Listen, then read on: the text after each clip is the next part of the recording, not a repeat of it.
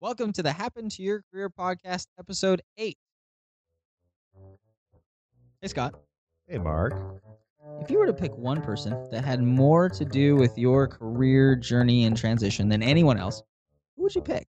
Oh, that's an easy one. I'd go with Dan Miller. Hey, didn't you interview him for the podcast? Yeah, I did. It, hey, you know what? That's actually going today. Oh, can I listen? Yeah.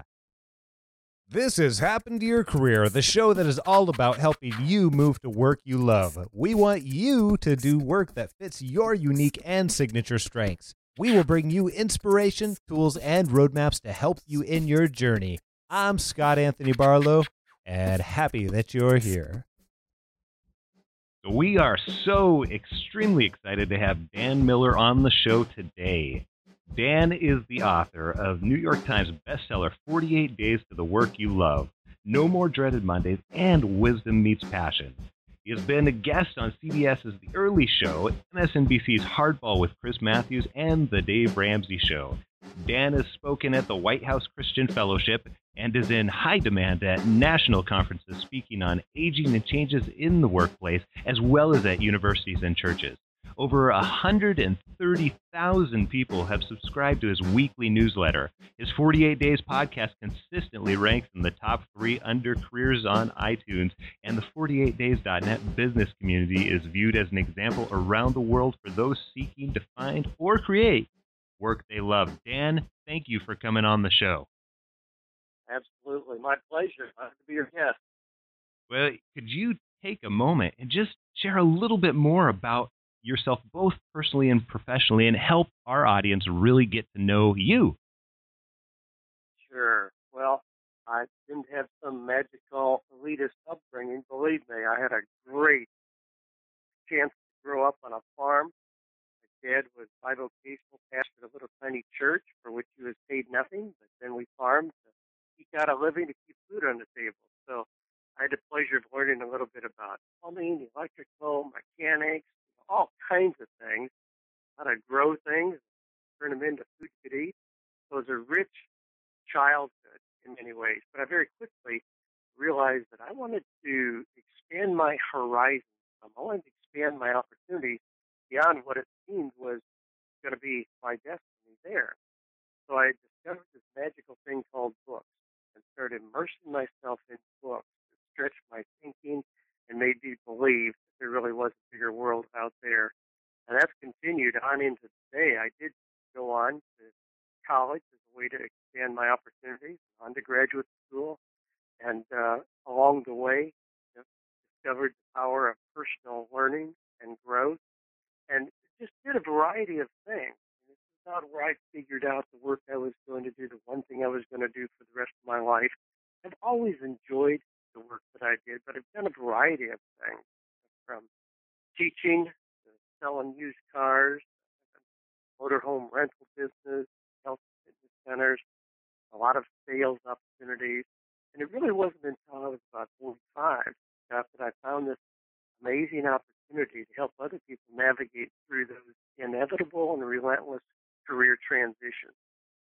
So since that time, I've had the privilege of being most people refer to as a life coach, and I turned that into being able to write some books, speak about it. I've taken that one area of intellectual expertise and then leverage it in multiple ways. So it's been an amazing ride, and now I have the opportunity to be positioned as an author, speaker, coach, and teach other people how to leverage their intellectual expertise. It's One of my sweet spots right now, one of the things I speak on most, but it's just helping people find how to expand their voice. Well, that's perfect. And that amazing ride is exactly what we want to talk about. We want to talk a little bit and delve into the journey. So you mentioned, you know, you really didn't really didn't hit some of that until about 45 when when you know you found a few different things. Can you take us there and help us understand, you know, what was it at that point in time that started leading down the path where you're at now? You know, really the point where I had the opportunity to expand my voice the most is when I was feeling like I wanted to keep quiet the most because it was at the end of a, a very painful experience. I had some early successes in business, enjoyed the things I did, and just leverage one idea onto the next. And then I found myself in a very tough position. I'd made some changes in a health and fitness center that I had, just in terms of how we structured membership fees. And at the same time, the bank that I had open-ended kind of a relationship with, just based on a handshake, changed ownership three times in two years. This was back when banks were really volatile, and it changed three times in two years. And all of a sudden, those nice guys that knew Dan were no longer there, and the new guys looking at their books saying, "Geez, we got this young kid with these open lines of credit. We don't want to do this." They really put the screws to me, and ultimately put me in a position where I sold a couple businesses, public auction, and woke up the next morning and realized I owed about four hundred thirty thousand dollars to people who I thought I ought to keep my word to. So that at that point, I knew I had a couple clear choices.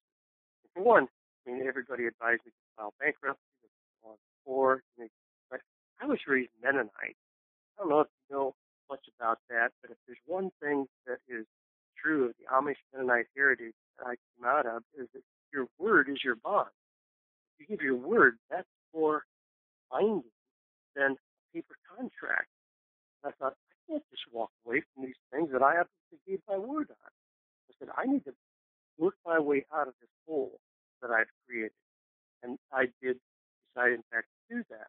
So I didn't file bankruptcy, and I said, I'm going to pay these people back. And I told people, if you sue me, I don't have anything. But if you just work with me, I'll pay you something every month. And I did that.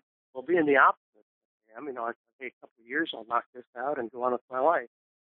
Well, things got a little complicated because one of the vendors that I owed that money to was the IRS. The uh-huh. IRS is the most difficult vendor in the world to work with. They don't bend. They don't understand penalties and interest are just astronomical.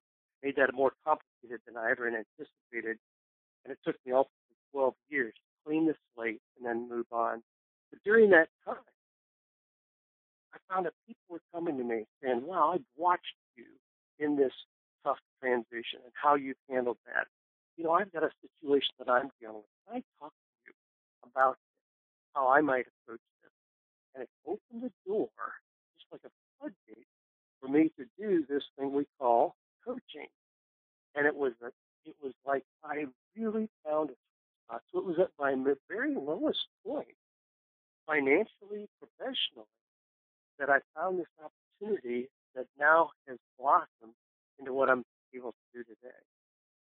So then, at that lowest point, you know, you discovered discovered coaching and discovered you know some opportunities there. How did you take advantage of those opportunities then? One of the things that I started doing is my wife and I started teaching a Sunday school class our church on career life transition. Well, it was like there was a vacuum. We started having realized we had people not only from other churches but from other states who were coming for that Sunday school class. So we changed from a Sunday morning to Monday night to make it easier for people. Did that for eight years doing that just strictly as a volunteer kind of thing, as ministry, never dreaming that that would have anything to do with income generation. I continued in selling.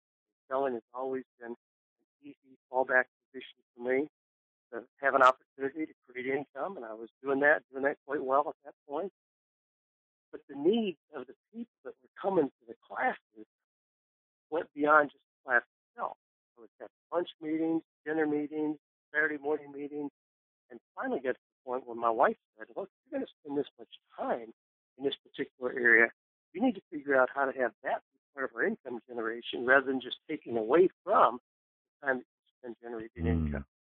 So I very softly looked at that and offered the opportunity for people to see me for the coaching. I did it very timidly. Had a lot of concerns even about how to turn something that I was doing just as a ministry into something that created income. When I did, it was like a dam broke. It was like people now saw me as a real professional rather than just a nice guy who volunteers his time. And that's that that interesting phenomenon took place.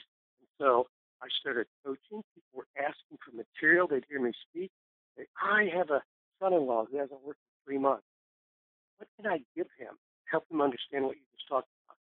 I didn't have anything. Well, I ultimately put together just the rough notes that I was using to teach from, put it in a three ring binder with a couple CDs in there to explain the principles. And in about a two year period, I sold over $2 million worth of that. Then I had traditional publishers knocking on my door saying, We want to take the material and turn it into a traditional trade book. I'd never seen myself as an author, but it was that material that was then turned into 48 Days to Work You Love.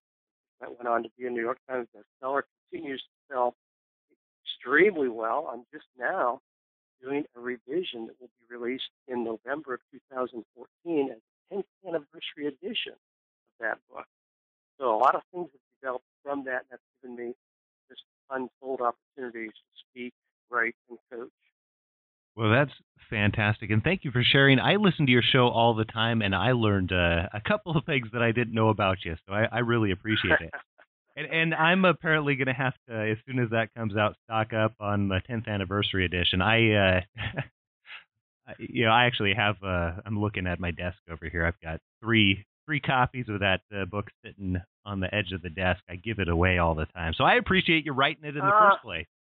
Well, thank you for being a, a spreader of that book. It's been an amazing way to leverage that message and hopefully give people inspiration, try new things, find new fulfillment in their own lives. Absolutely, my pleasure. Now, let me let me pull you back here for just a second. You know, you work with people all the time, and you know, one of the things that we talk about quite frequently on this show is is people's strengths and how they do great work and how they can do what uh, what fits them. Now, what uh, what was it for you? What really helped you discover what your strengths are? And then I would also say, what advice would you give to others that really want to discover and understand their strengths? Well, I have tried a lot of things, which is what I encourage people to do. Too often, I think people sit on the sidelines hoping to discover that one thing. There really isn't one thing that somebody can do effectively especially in the early part of career, best thing to do is try a lot of things. Trying a lot of things helps in the clarification process. I think a lot of people too quickly artificially choose one thing they're going to do. I mean, we see the pressure put on kids in high school choose the college major, and the college major then determines they're going to go to law school or dental school or whatever. And all of a sudden they wake up 42 years old and say, wow, you know, I'm not sure this is it. I didn't have a chance to explore anything else. I encourage people to do a lot of things. I've done a lot of things that I've very thoroughly enjoyed. And I love the car business. People find that strange, you know, today because I'm in such this intellectual capital kind of space. I love things that are real, tangible, cars, tractors, and boats, landscaping, remodeling. I still really value those kind of things a lot. So it was never just one epiphany where I woke up and ah, this is one thing. I still have a lot of variety in the things that I do. I create a lot of variety in my in my weekly schedule because I would get bored if I did one thing only. I love to write, but if I did only that, I'd run out of material. You can't write in a vacuum. You have to in the world around you. you know, I love to speak. Do you know what? I don't really want to speak in terms of doing like a keynote where I have to travel and all that. I really don't want to do that more than once or twice a month. I love to coach.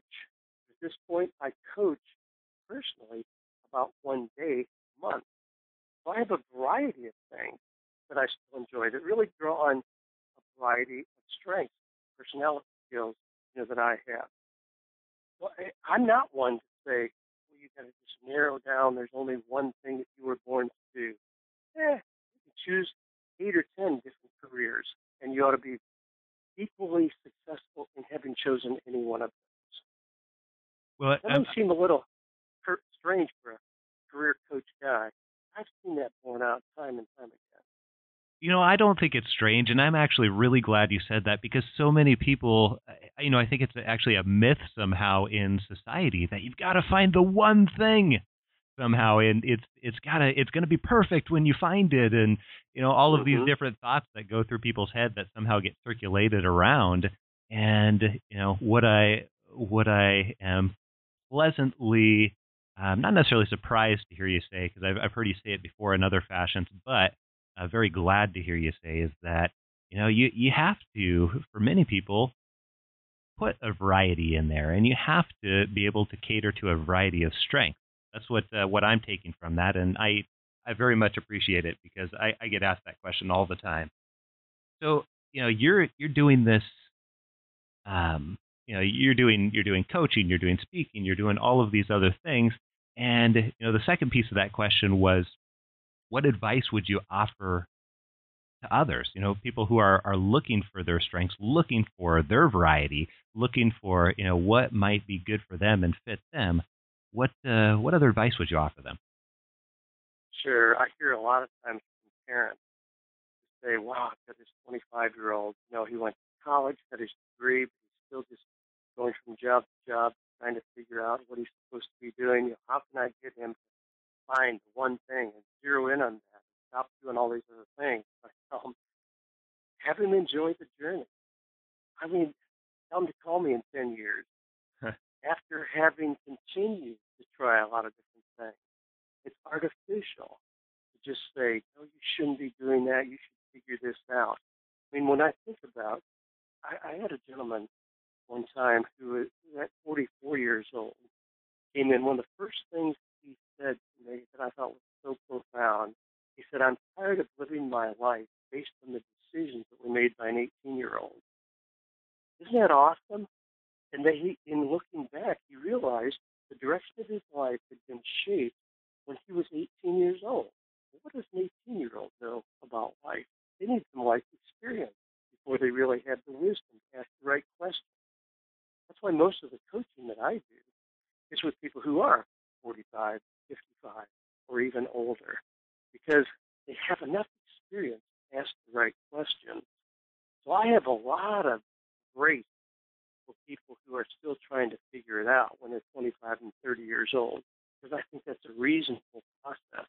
I think it's a process that has more likelihood of leading to something extremely fulfilling than having to artificially make that choice when you're 18 or 20 years old. You know, you, you talk about uh, you, at the beginning of that, you mentioned raising children, and I, I got to just say thank you because even though your your podcast and much of what uh, what you write isn't isn't targeted towards you know raising children, I I still take quite a bit away from that. It's uh, it's funny how many times I'll you know, have have taken a nugget out and then go and have a conversation with my wife, and we've got three little kids, six and under. So I, I didn't think that would come up on the show today, but uh, but I really appreciate it. well, I love to watch those things unfold. Now, in as much as I've said, we don't want to force kids to make those one decisions too early. It's also marvelous to watch them explore and find their own voice. We just had an event here at the sanctuary, Uh-huh. uh, the barn that I work in out just outside of Franklin, Tennessee, and my granddaughter, Clara, who is six, sold her muscle. Now she decided she wanted her own digital camera. Her parents had one that was one they had stepped up from when they got a new one recently. But instead of just giving it to her, they told her it would be twenty five dollars. And then they told her they'd help her figure out how she could get twenty five dollars. Well, one of those things is she likes to make muffins with her mom and she does a pretty good job on her own. She made her muffins. She asked me, she says, when are you going to have one of those things where you have a lot of people come to the sanctuary? and it was coming up in a, in a couple a couple days. It turned out really well. She set up her own little booth, made her own sign, and of course she had a pretty captive audience here, so it was really cute to watch. She sold her muffins, twenty five cents a piece, two for fifty cents on her sign. She made the money to then get that camera on her own. I love that kind of opportunity. I mean, the principles that make great adults start when they are children. That's why I value my upbringing, where a lot of people would see it as being very poor and deprived. me, it was very rich, variety of experiences. Really allowed me to do my own experimentation for what would ultimately be fulfilling. That is uh, that is so funny. I uh, we talk all the time, Alyssa and I, my wife, and you know, try and uh, understand how to get those experiences into our children's lives, much like what you speak of. And we actually did the exact same thing. We did a garage sale, believe it or not, the other day, and had had our daughter and our our son make cookies. You know, much the same thing as the the you know the muffins or uh-huh. cakes that you described. And our daughter had a great time talking to people and and selling those things, and ended up completely selling out, and she was so proud. So now she's uh, she's on a sales kick. Ah, that's great. When they learn that, boy, create pattern. They know if you want something, there's a process to get it. Those kids don't grow up, hold their hands out to the government, you know, to give them a check. No, if you do something that has value, people will pay you for that, and you can get anything you want. Yeah, yeah. Dan, I'm gonna I'm gonna shift the course of the interview a, a little bit and, and bring us back to you and you know you've you've described for us uh, in over the last about 20 minutes or so here you know, kind of the full scope of your career and taken us through quite a bit. But I'm wondering who along the way has inspired you? What are one or two people that have uh, have been an example for you throughout your life or your career? And tell us how they've made an impact. Wow, I've had so many people who have impacted my life. One of those would certainly be Zig Ziglar. Just a mountain of a man in terms of character, integrity, generosity. But I was exposed to his teaching early on when he first wrote You at the Top and read that book repeatedly. We used that as homeschooling text for our children. They used to, when they were little, if they needed this, rather than getting a spanking or having to sit in the corner, they would have to sit down and listen to maybe 10 minutes of Zig Ziglar talking about principles from See You at the Top, and then do a little report. That was their punishment. I love it. But we we called it attitude adjustment. And it's funny now to hear those things come up again and again and again in their own parenting. But somebody like Zig had a tremendous impact on me long before I ever had a chance to meet him personally. Ultimately, you know, I did. We became friends. So friends with his son Tom. But uh, you don't have to wait for somebody to help you. We have access to so much today through audio programs, seminars, workshops, books, where we can take brightest minds in the world, what I call the masters of achievement, and learn from them. I people like Big Big Dennis Waitley. I was really profoundly impacted by the audio recording that Earl Nightingale did, went on to become audio that sold over 100,000 copies. Was the strangest secret. Just the idea that we become what we think about. That became a foundational principle for me. We didn't have radio or TV in our home. So I was drawn to these things that opened up my world in a way that gave me how life principles, positive principles, rather than some of the things that I people adapted as life principles that they saw from TV. And I'm I'm grateful for that. Very good. And, and thank you again for sharing. I really appreciate it. So, Dan, if you wouldn't mind sharing just a little bit about what you're working on right now, what's exciting you, and where our audience can find you. Sure. Thanks for the opportunity. I told somebody yesterday that I am more excited about going into 2014 than I think I've ever have been about any year in my life. I've had a lot of successes and a lot of fun doing things. There's opportunities that are just exploding all around. Here's an example. I've had a lot of success writing books. two book manuscripts I'm working right now. I, I love the process. However, when you look at it just from a business perspective, things have changed. If I sell, have a book that sells 10,000 copies, so with the author royalty agreement, let's just use this round figure that I'm going to get a dollar on a book. So with that, sell 10,000 copies. Now that's not a lot, but but it would be reasonable. I mean, most the average book does not sell 10,000 copies. use that as an example. That would give me ten thousand dollars. I'm working on just completed a video series. It's one hour long. We're not talking about anything near the length of a book. Just one hour. It would be about one what a book is. My audios my books are usually six hours long. This is a one hour training on of having your own mastermind group and how to create one. In doing that, we have eight short videos in the total 60 minutes with the text that goes with that. It's about 60 pages long. If we put that up, which we're going to do, at $48, what if we sold 10,000 copies And not big numbers. We're not talking about you got to sell 250,000 to be a New York Times. Just 10,000. What if we sold 10,000 copies of that? That's almost half a million dollars. It's just a different way of presenting content, but it's a way that's so readily available to us to engage directly with people without having to have a lot of gatekeepers going through publishers and newspapers and all those kind of things. And we can go directly to the market. Those kind of things just blow my mind when I look at the potential. Of course, what we're anticipating is a lot more than 10,000 having built an audience over the years. And I love that kind of thing. Now I'm also working on, we're going to be launching a super mastermind group.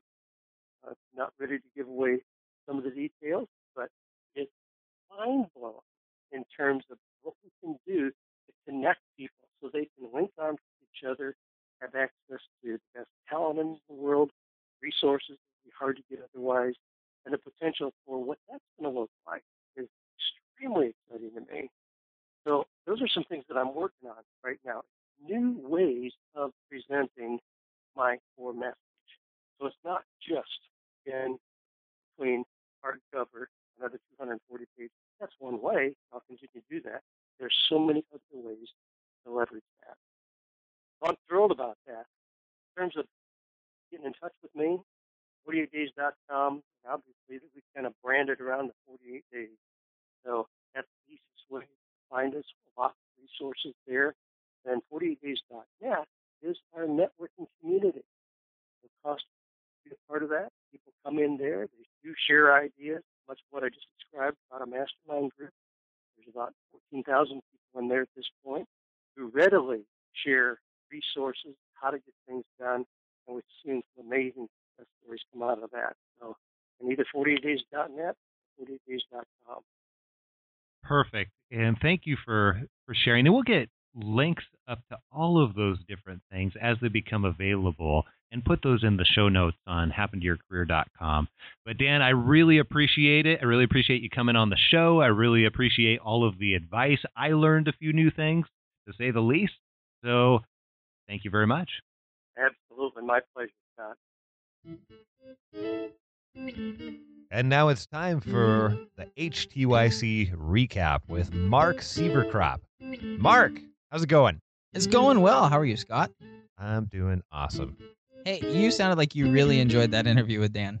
I love that interview with Dan. I am a huge fan. You know, so am I. And and you know, you you talked about how his books were some of the ones that really helped you and and 48 Days to the Work You Love was one that really inspired me as well. So I loved listening to this interview and being able to glean some more um, ideas and, and wisdom from Dan as you guys talked. And I came up with three things that really stuck out to me. The first was, you know, he talked about, you know, he found himself, what, $400,000 in debt. And he talked about how he kept his word. And I think that's so important for people to remember, you know, as you're transitioning from a job that you might not necessarily like. You know, we talked about that recently in the Chris LoCurto episode where Chris talks about, you know, giving 100% even when you don't love what you're doing. And I think that goes back to the keeping your word that Dan's talking about is, you know, you've agreed to work for someone, so give all you can until you can get to something else. So keeping your word is huge and it really makes a good impression on future employers. It makes a good impression on coworkers. It makes a good impression on your um, your your current employer. So definitely take that knowledge and that that wisdom that he gleaned uh, from when he was in debt and paying off that debt and apply it to your career journey. The second thing that he really hammered hard, and I've heard him say many times, is try a lot of things. You know, try different things, find out what you like to do, and and I thought it was really unique. And and he's unique in this that he does say that there's several things that you could do well. And I know I've heard him talk about other times that, you know, you, you pick 20 ideas, business ideas, and you narrow it down to three or four, and then you try those and you see what happens. And, you know, Dan's a great example of doing different things. He's done tons of different things in his life, and he's been very successful at all of them.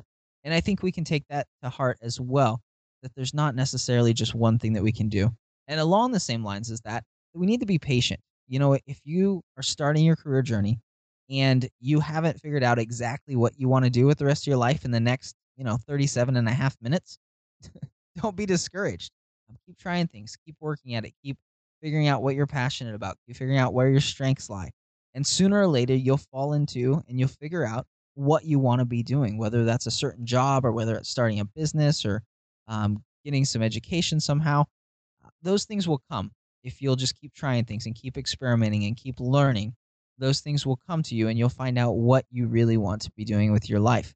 And the third one kind of has has to do with that as well. He said, uh, "You don't have to wait for someone to help you." And he was talking about how it's so easy to get um, information and training through books and seminars and videos and um, you know all these different things that you don't have to wait for someone to help you you don't have to say well when you know when somebody finally teaches me how to do this i'll be able to do xyz you have all of those things available to you uh, especially now with the internet. I mean it's so prevalent so easy to you know hop on youtube and learn how to do something or um, you know watch somebody train uh, do a training or do a seminar or um, you know download a book or, or whatever it is. You can you really are in the driver's seat as far as your personal development and moving to work that you love and really refining your strengths with the society and the technology that we have today. So those are the three things that I found out, found from the Dan Miller episode that really really helped me.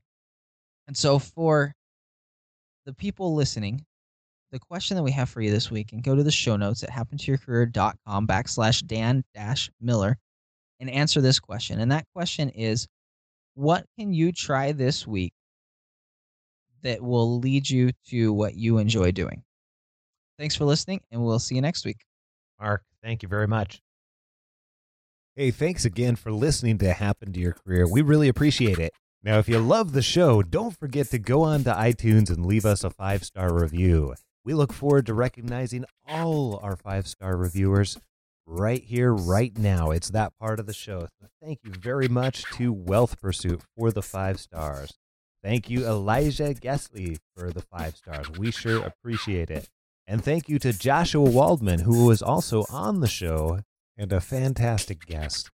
So go to happentoyourcareer.com, check out the blog, check out our resources so you can move to work you love. Thank you. We're out.